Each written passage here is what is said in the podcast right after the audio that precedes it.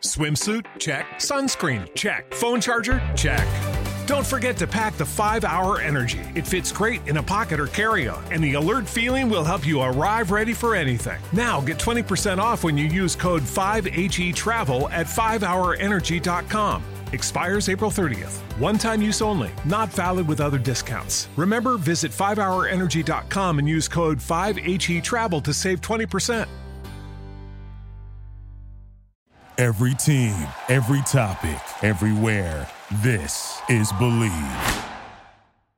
You do really poorly up there. And it's like when you're dating a woman for the first time and you don't perform as well as you could have. And then you want a second shot. You're like, I got to get back in there and redeem myself. I'm not that of course, bad. Of course. right. So it's like then you got Eddie and you want to do that as soon as possible. So that you try to get up the next night and it's not going to be as bad. It's like everything else. They always say you're only as good as your last show. And if your last show sucks, it's a horrible feeling. It doesn't sit well. And you just really need to get back up there. Meet Andrew Ginsburg, a stand up comedian, champion bodybuilder, and personal trainer, as well as author of Pumping Irony How to Build Muscle, Lose Weight, and Have the Last Laugh. Does that tell you enough about the episode to want to listen more? I hope so. This is a great hybrid bucket list careers episode, great narrative. And welcome back to the podcast. I'm Krista Laurie. As a personal trainer slash comedian for the past 20 years, Andrew has trained clients privately in the morning and performed stand up comedy at night. Shockingly, he drinks a lot of coffee and enjoys trying out his material on clients as they sweat. His TV appearances include The View, Saturday Night Live, The Sopranos, various soap operas, and he's headlined at big name comedy clubs in New York City for years. Andrew lives each day by the mantra pursue work you love with fearlessness and humor. And we did not forget to pull some takeaways out of this fun conversation. So let's go ahead and listen. Andrew, welcome to Bucket List Careers. Thanks so much for taking the time. I'm excited about this. Oh, me too. Thank you so much for having me. And I know April Larkin is listening. I'm going to thank April for putting us in touch. You are her personal trainer. Yes. Thank you, April. You're the best. Yep. Love April. She was actually my very first guest oh my God. on this show because, of course, her narrative is so amazing. Yeah. But you are not only a personal trainer, but also a comedian. I kind of love this hybrid story. I'm not sure you have that classic pivot that we often highlight. It sounds like you're more doing this simultaneously for years but it is a dream gig. And I find that intriguing. And that's what this show is about finding professional purpose, using a side hustle to get there in some cases. But it sounds like you do both and derive a lot of happiness and passion and fulfillment from both. So let's dial it back to what got you started in either personal training or being a comedian first. I was a bodybuilder in college. I was first a tennis player. I went to college to play tennis at Boston University, and I started liking the weight training more than the tennis. I was a really muscular tennis player, and I decided to do some bodybuilding competitions, and I just got hooked. That was the springboard to personal training. You know, I've just been doing it since college, and I love it. I really like connecting with people and watching their bodies change. It's a fun way to spend time. It's rewarding for you. Obviously, you are physically the right type to do this. But then this comedian side of you, when did that self awareness come about? Were you always the funny kid? Was it a time in your life when you just came to this realization, I could actually do this and make money, have everything, be able to improve people through personal training, and then also make them laugh? Yeah, like when I was 13, I was kind of the clown, class clown, and that just developed more, maybe a more mature class clown in college. and finally, I gave it a try my senior year at Boston University, and I was horrible. You my did. leg wouldn't stop shaking. I bombed. But there Oh, was this like kind of legendary comic there, and he saw me. He's like, they really listened to you. They didn't listen to anyone else. It was like it was an open mic. And I said, Yeah, that's all they did. They didn't laugh. He's like, Yeah, but they listened. I could work with you. And he did. And had he not been there, I would not have continued. But he taught me the ropes. Yeah. He taught me how to write. He taught me to be vulnerable and to put yourself down. And it really helped. Yeah, I got lucky. Right. You mentioned that there's something about being in good shape, muscular, like there's nothing funny about biceps. How do you work around that obstacle? And do you use your being a bodybuilder persona in your comedy routines? Is it a part of it? A little bit. I talk about how I compete in bodybuilding contests. You paint yourself brown and you oil up and you pose in a thong to the Backstreet Boys.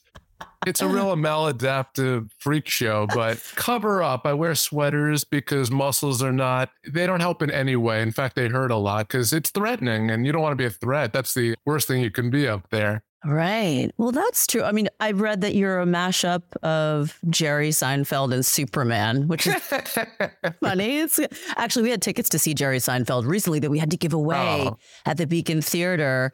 Is he one of your heroes? Yeah. Do you try to model yourself a little bit, or is that not a good thing in the comedic world? You don't want to be anybody, right? Well, I've been told I sound like him because I think every whiny Jew from Long Island sounds like him and it's yeah, I mean, I like his right. He's a beautiful writer and a wordsmith. But as far as sounding like him, it's like being the next Michael Jordan. There already was one. We don't need another one. Totally. What do you think of that show he has? That coffee with the different celebrities concept. Do you like that? I love it. What do you love about it? I, it's so raw, and it really that's what they are. I mean, it's just a bunch of clowns that going deep on topics that mean absolutely nothing. The comedic ping pong is so much fun, and he always has great guests. And watching two just experts do their thing is it's wonderful. I love it. Would you love to do something like that? I mean, clearly he's someone we'd all love to model our careers after, highly successful comedian slash actor. But where do you see yourself? Where do you take this? I know you have three kids, you live in Connecticut, you're married, and things seem to be working for you. But what's your five, 10 year plan? And let's talk about obstacles for comedians because I would imagine it's tough. It is tough. And also, my favorite time of day is I call it book party. It's when I read to my five year old son from 7.30 to like 8.15. And I love reading those three or four books. And that's when you perform comedy. Oh. So the idea of going on the road and touring and doing stuff like that is not appealing at this point in my life because I, right. I miss all that time with my kids. How old are they? A five, three, and one. Oh, yeah, you're in it. You are in the thick yeah. of it. Yeah. So I need to be around. It's my greatest joy. But I do want to really, I just want to be get as good as I can possibly be. I want to reach my full potential as a comedian. And I got really lucky about a year and a half ago. One of my friends who's a comic introduced me to Lisa Lampanelli, mm-hmm. who is this legendary comic from the yeah, she had like nine HBO specials and she they called her the Queen of Mean. And she's to the she's the funniest human I've ever met she's just so funny. And she, t- like, she's been my mentor for the past two years. She said, okay, you're okay, but let's make you better. So she's worked with me every Wednesday. We go to a diner and we just have fun and we work on nice. material. So she's helped me. She's really helped me uh, improve. And I just want to get, I just want to get better. The Queen of Mean is helping you. the Queen of Mean is helping me. Right. So, how do you get through the nerves? I mean, I know you've been at big places, Caroline's on Broadway, Gotham Comedy Club headlining. What have you leaned on the most when you get nervous or feel like you're in over your head? Or does that not even happen anymore? Do you kind of get to, how many shows have you done? Do you get to a point where you don't get those butterflies? No, you always get so nervous it, just because it's the unknown and it's scary, but it's also exciting. And I think once you get that first laugh and you get in the room, and if you're having fun, they're having fun. I think there's a lot of truth to that. Granted, you have good jokes. That helps. yeah once you get going, and if you like your act, this is the first time I've ever had an act where I like every single joke I'm telling. I used to hate every single joke I was telling because it was just they were trying to be clever. They didn't really tell anything. They were disconnected. And finally, I'm doing something I'm proud of. But after 22 years, when was that turning point? And was it Lisa who got you there? It's 100% Lisa that got me there. Because she said, you know, you're just like everyone else. You're, you can get laughs, but there's a million people that can get laughs, but you're not connecting. You're not really giving them yourself. And the comedians that really connect are the ones that really share up there and go deep. And she taught me how to go deep. Well, that's good to know. Yeah. Tell me one time you totally bombed and what happened and how did you get through it? Oh, I mean, is it like crickets? Is that just like when you're just sweating bullets? And I don't know. I think it's one of my fears because as a performer, I get it. I understand the desire to be up there. I understand giving of yourself and you want to be as authentic as possible, but you are putting so much of yourself out there. Yeah. And It's a pretty arrogant profession to say, you're going to listen to me, you're going to pay money because I'm so clever, and then you're going to laugh at me. I mean, it's it's such a presumptuous or arrogant as far as bombing goes it's uh, the absolute worst and you don't sleep that night you're borderline suicidal right you're not going to kill yourself oh no you, you feel like that yeah. though you feel like you have no worth you know, I, I should quit. You go through that whole thing and then you're okay again. That sounds very much like a rock bottom moment for you in your career. So, how do you talk yourself back into getting back up there? Because this is a business podcast, but we also have a motivational element here. We talk about takeaways and we'll get into that soon. But tell me how you kind of coached yourself out of saying, I am never doing that again you, you know the parallel that I just had. You do really poorly up there, and it's like when you're dating a woman for the first time, and you don't perform as well as you could have, and then you want a second shot. You're like, I got to get back in there and redeem myself. I'm not that of course, bad, of course. right? So it's like that. And you got and you, and you want to do that as soon as possible, so that you try to get up the next night, and it's not going to be as bad. It's like everything else. They always say you're only as good as your last show, and if your last show sucks, it's a horrible feeling. It doesn't sit well and you just really need to get back up there.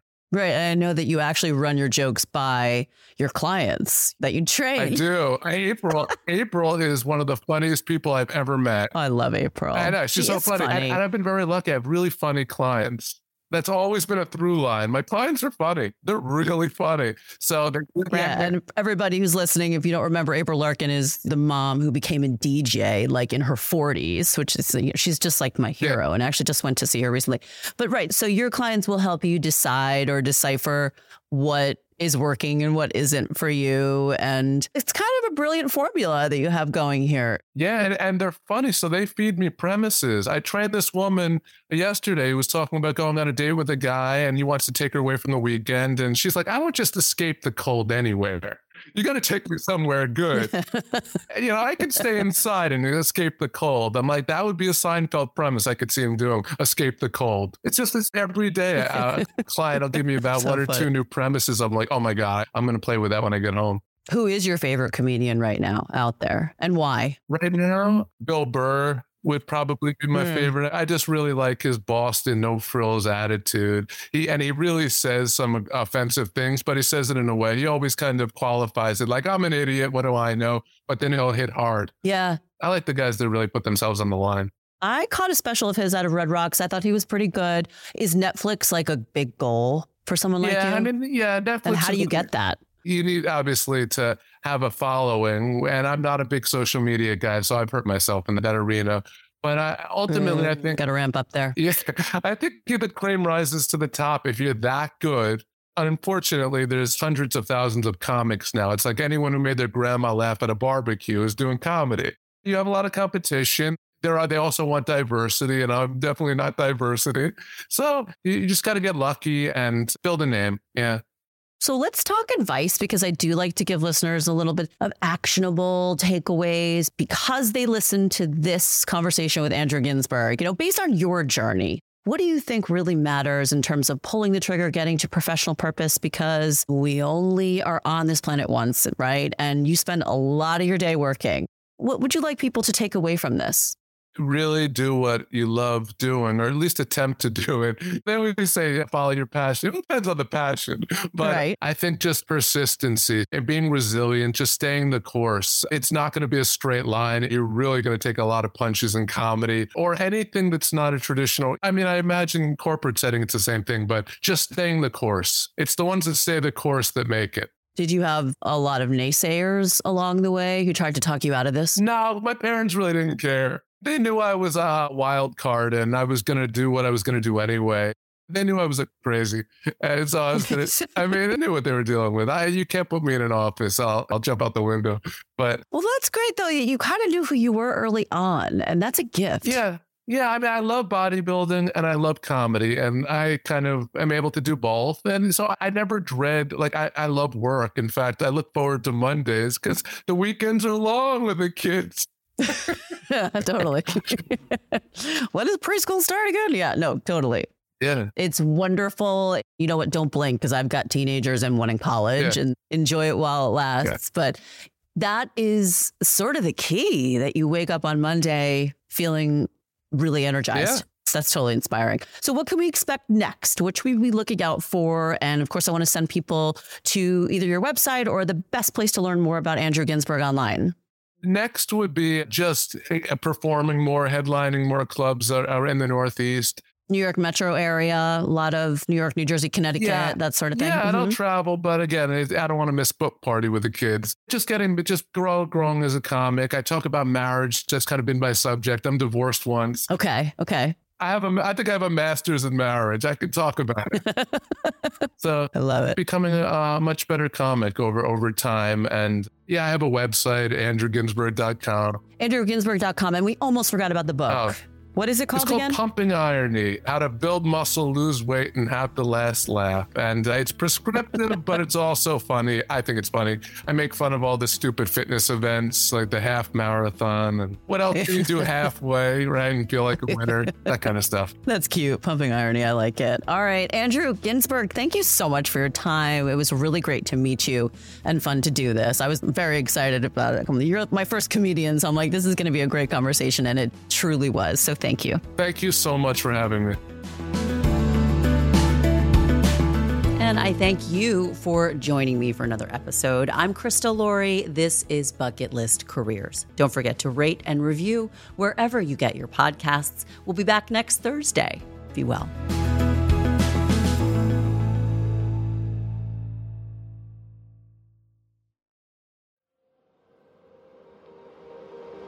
An ironic media production. Visit us at ironickmedia.com.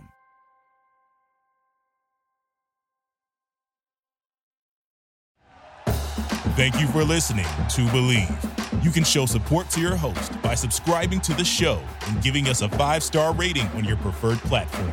Check us out at Bleav.com and search for B L E A V on YouTube.